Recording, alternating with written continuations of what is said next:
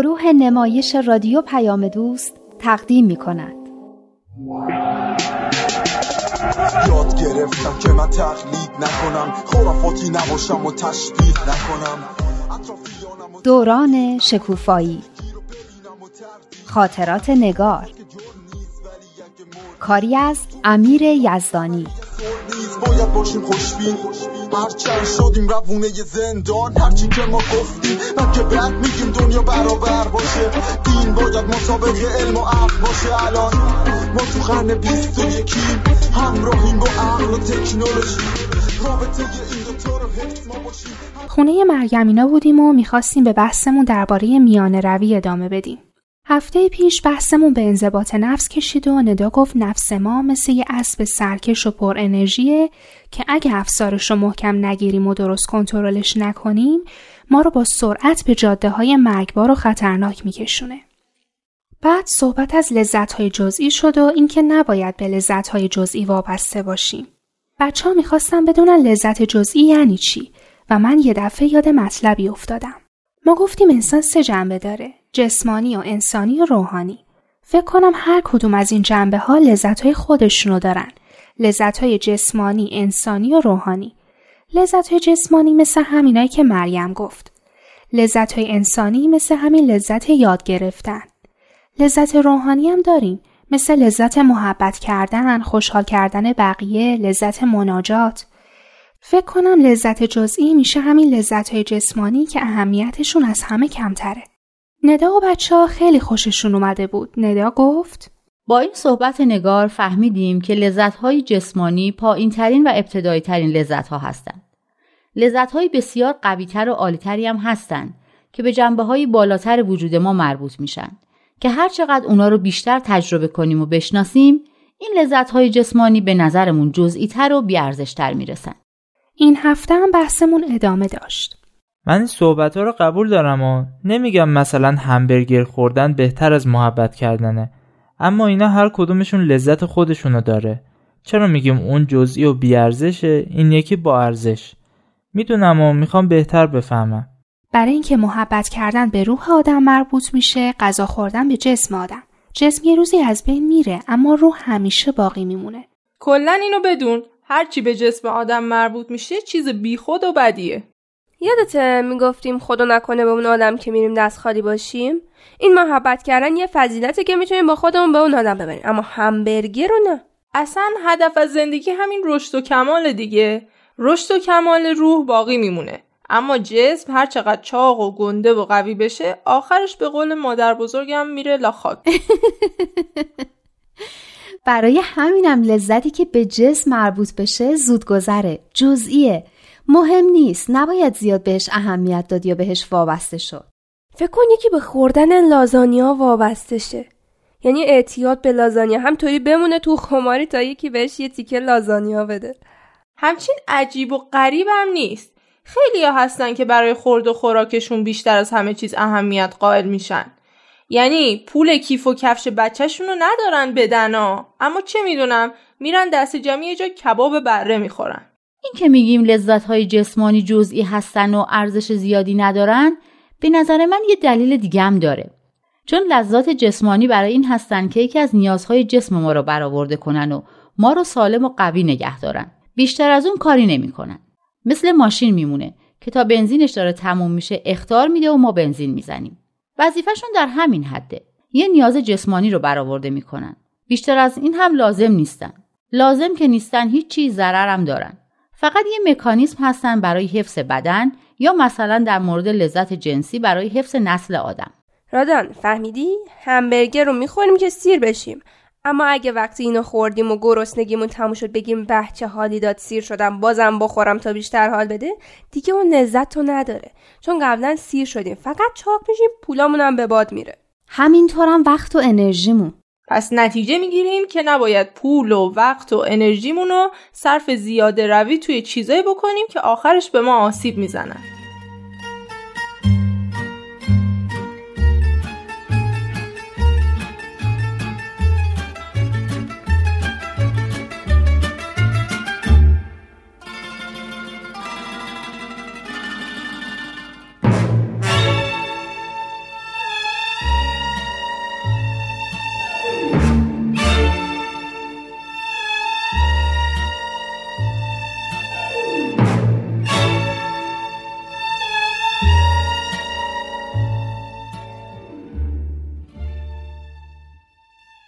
اما ندا فکر کنم حرفت هنوز تمام نشده بود.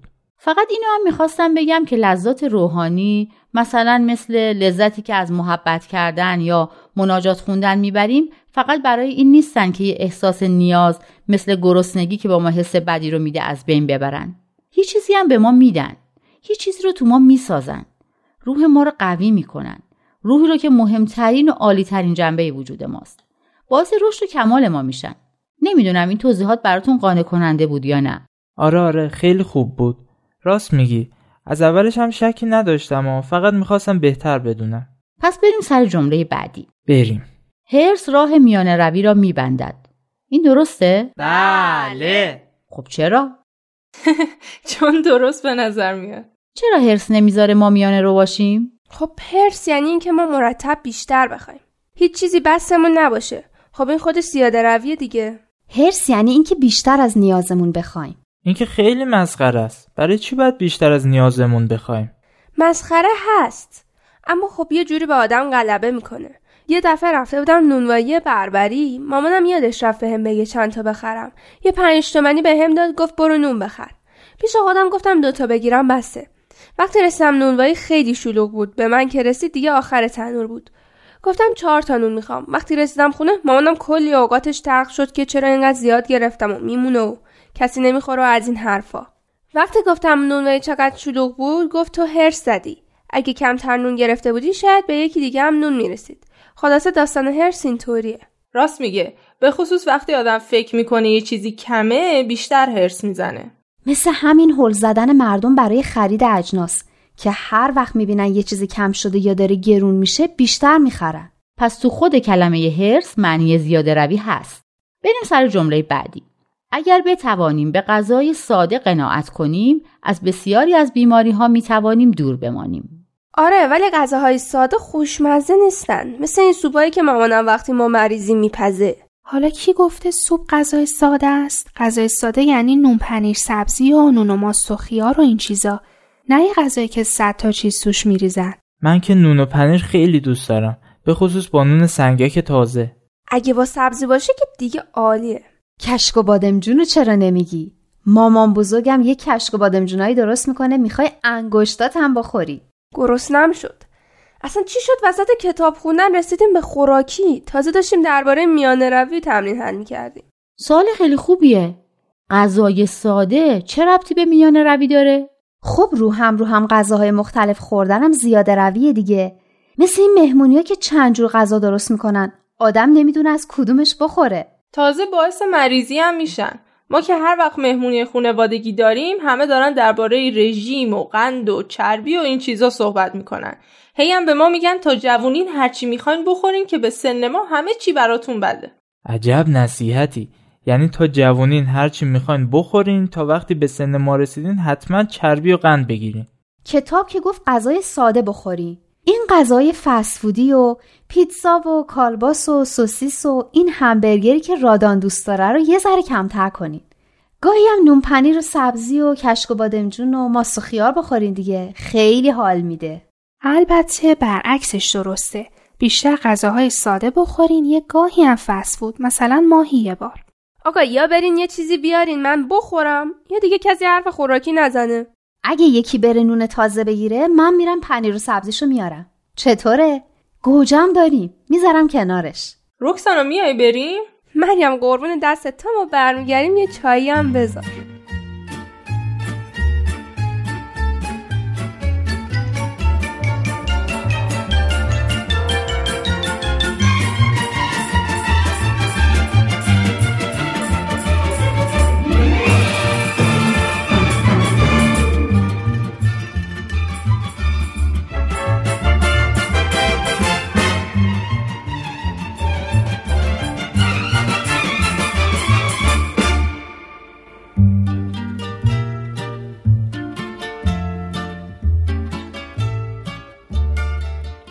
روز تا بچه‌ها بیان شروع کردیم به یه بازی فکری، اما بچه‌ها نیومدن. اولش فکر کردیم نونوایی شلوغ بوده، اما کم کم نگران شدیم و مریم زنگ زد که ببینه رکسانا و سمانه کجان. وقتی سمانه گفت تو راه بیمارستانن، همه از تعجب خشکمون زد. چی؟ بیمارستان؟ برای چی بیمارستان؟ بابا داشتیم میرفتیم یه جا آب ریخته بودن، یخ بسته بود. رکسانا لیس خورد زمین. پاش خیلی درد میکنه. یعنی به زور تونستم سوار تاکسیش بکنم. میخواستیم بریم خونه‌شون اما باباش گفت بریم همین بیمارستان سردی که تو خیابون هاتف هست تا مامان و بابای رکسانا هم برسن. پس ما هم الان میایم. شماها نمیخواد بیاین. فکر نکنم اصلا راهتون بدن. مامان و بابای رکسانا که هستن، منم که هستم. مامان مریم برامون نون تازه خرید و من، رادان، مریم، مامان مریم با ندا نشستیم دور هم نون و پنیر و سبزی خوردیم. اما بدون سمانه و رکسانا یه حالی بود. بعدش با رکسانا حرف زدیم و مطمئن شدیم که حالش خوبه. البته دکتر گفته بود که استخوان ساق پاش شکستگی بدون جابجایی داره و باید گچ گرفته بشه. به هر حال اون عصرونه اصلاً به همون نچسبید. بدون اون دوتا که مرتب سر به سر همدیگه و بقیه بذارن، جمعمون چقدر ساکت و خالی به نظر می رسید. واقعاً این من بودم که چند ماه پیش فکر می‌کردم بهتر سمانه و رکسانا به گروه ما نیان. فردا عصر همین که از مدرسه برگشتیم، رفتیم خونه رکسانا اینا عیادت. رادان پفک آورده بود که رکسانا خیلی دوست داره. سمانه بادوم زمینی که میگن کلسیوم داره و برای شکستگی استخوان خوبه. مامان مریم براش رنگینک درست کرده بود که قوت داره. منم همون چیزی آورده بودم که خودم خیلی دوست دارم و میدونم رکسانام دوست داره، یه عالمه لواشک. ندا هم براش میوه آورده بود. وقتی وارد اتاق رکسانا شدیم و ما رو دید که چقدر خوراکی همراهمونه، گفت اوه چه خبره؟ رفقا من همون نون پنیر رو میخوام که دیروز داغش به دلم موند. خیلی دلم براش سوخت. احساس میکردم از دیروز تا اون موقع چند کیلو لاغرتر شده. رنگ پریده و کوچولو تو تختش دراز کشیده بود و راشینم دوروبرش میپلکید. محکم بغلش کردم و گفتم عزیزم ما هر کاری بگی میکنیم تا زودتر خوب بشی. پس برین برام نون پنیر سبزی بیارین، نونش هم تازه باشه. من که دیگه کلامم دم نونوایی بیفته نمیرم بیارم با اون آبی که اونجا ریختن. میخوای منم پام بشکنه بیام پلوت دراز بکشم؟ مادر رکسانا از آشپزخونه همه چیزو میشنید. شوخی میکنه، اگه بخواد که براش میارم. به چه زبونی بگم میخوام؟ باورتون نمیشه؟ پام شکست که شکست، نون پنیر رو بگو. بالاخره مامان رکسانا یه سفره کوچیک کنار تخت رکسانا انداخت و هممون همونجا دور سفره نشستیم و نون و پنیر و سبزی و گوجه و خیار و این چیزایی که مامان رکسانا آورد و خوردیم. چقدر از این که دوباره جمعمون جمع شده بود خوشحال بودیم. رکسانا فردا با بابا میایم دنبالت میریم مدرسه. نه باباش میبرته، شما چرا زحمت بکشین؟ نه میدونم که آقای نویدکیا صبح زود میرن سر کار. بابام که میخواد منو برسونه دنبال رکسانا هم میایم.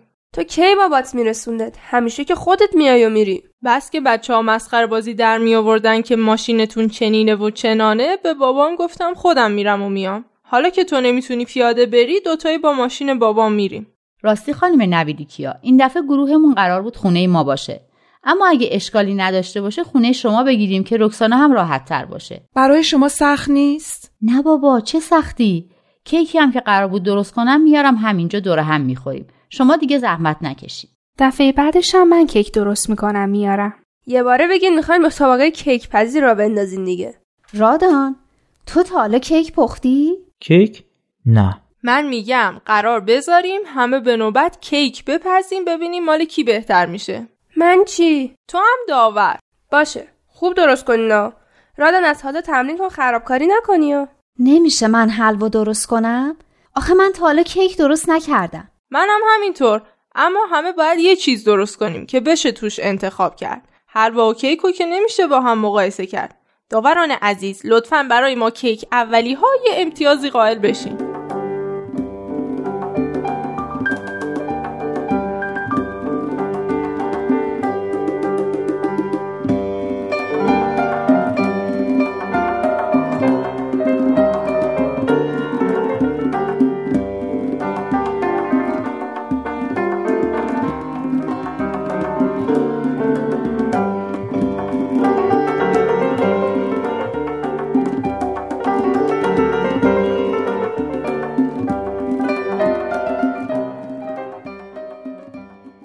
دکتر گفته بود که پای رکسانا حدود 1.5 تا 2 ماه باید توی گچ بمونه تا بعداً عکس بگیرن و ببینن میشه گچشو باز کرد یا نه. ماها هرچی که فکر میکردیم برای استخونسازی خوبه براش میبردیم. خیلی دلم میخواست دوباره رکسانا رو سر حال و بدون اون چوب دستیا ببینم. تو مدرسه هم همین که زنگ تفریح میخورد میرفتیم تو کلاس رکسانا اینا تا اگه کاری داره بهش کمک کنیم. رکسانا شده بود مرکز توجه همه ما چون میخواستیم زودتر خوب بشه. یه روز زنگ تفریح سمانه منو دید و گفت نگار بیا کارت دارم. دارم میرم پیش رکسانا، بیا با هم بریم اونجا. نه، میخوام باها تنهایی حرف بزنم. مریم هست میره پیشش. خیلی تعجب کرده بودم. یعنی سمانه با من چی کار داشت؟ ببین نگار، تو معمولا فکرت خیلی خوب کار میکنه. اینو فقط به تو میگم. چیو؟ ببین من فکر میکنم رکسانا اینا مشکل مالی دارن. این خرج و مخارج بیمارستان خیلی بهشون فشار آورده. میدونی که برای پدر بزرگ رکسانا هم مجبور شدن پرستار بگیرن چون حاضر نیست خونه بچه‌هاش بره. خلاصه حس میکنم رکسانا بیچاره خیلی در عذابه. حالا باید چیکار کرد؟ منم دارم برای همین بهت میگم، برای اینکه ببینیم چیکار میشه کرد. مگه رکسانا بیمه نیست؟ چرا؟ اما با بیمه هم کلی پول از آدم میگیرن. اوضاع اقتصادی هم که کلا برای همه بده. حتی بابای منم مرتب میگه سر فلان کار ضرر دادیم و از این حرفا. همه دارن مینالن. باور کن بعضی از مواقع احساس میکنم رکسانا غذای درست حسابی نمیخوره. وای عزیزم، الهی بمیرم. یه فکر درست حسابی بکن، مردن که فایده ای نداره. نمیدونم، شاید بشه یه گاهی یه چیزی درست کنیم به یه بهانه‌ای ببریم خونشون. فهمیدم، این دفعه که گروه خونشونه به مامانم میگم سوپ پای مرغ درست کنه براش ببرم. مامانم میگفت خیلی کلسیم داره، برای استخوان‌سازی هم خیلی خوبه. رکسانا اصلا سوپ دوست نداره، تازه اونم سوپ پای مرغ. وای او بابا، نگران اونش نباش. کسی نیست که سوپ مامان منو دوست نداشته باشه. تازه پای مرغو از توش برمی داره، معلوم نیست که. اصلا میگم زیادتر درست کنه تا هممون بخوریم. نه، همون برای رکسانا درست کنه خیلی عالیه. فقط اگر یکم بیشتر باشه که چند روزی بتونه بخوره خیلی خوب میشه. ببخشیدا. حالا منم فکر میکنم چی براش خوبه، دفعه دیگه منم یه چیزی میارم. میخوای به ندا و مریم بگیم؟ نه دیگه، فقط بین من و تو. راستشو بخوای الانم یه جوریم، نمیدونم این چیزایی که به تو گفتم کار درستی بود یا نه. خیالت کاملا راحت. حتی به مامانم هم نمیگم قضیه چیه، فقط بین ما دوتا. بعدم نمیدونم چرا بغلش کردم. حس کردم خیلی دوست خوبیه، خیلی دوستش دارم. همین موقع مریم از راه رسید. پس شما دوتا اینجایی؟ چی شد؟ منم بغل بدیم، عالم انسانی رو وحدت بدیم، همه اصول دین ها رو هدف بدیم، با یه دنیای متحد طرف بشیم. همه حرفمون یکیه، حق یکیه، خداوندو بشناس و فرق تو با دینت اشکاف، ببین عقل تو چی میگه، مهم اینه دین توی قلب تو بشینه.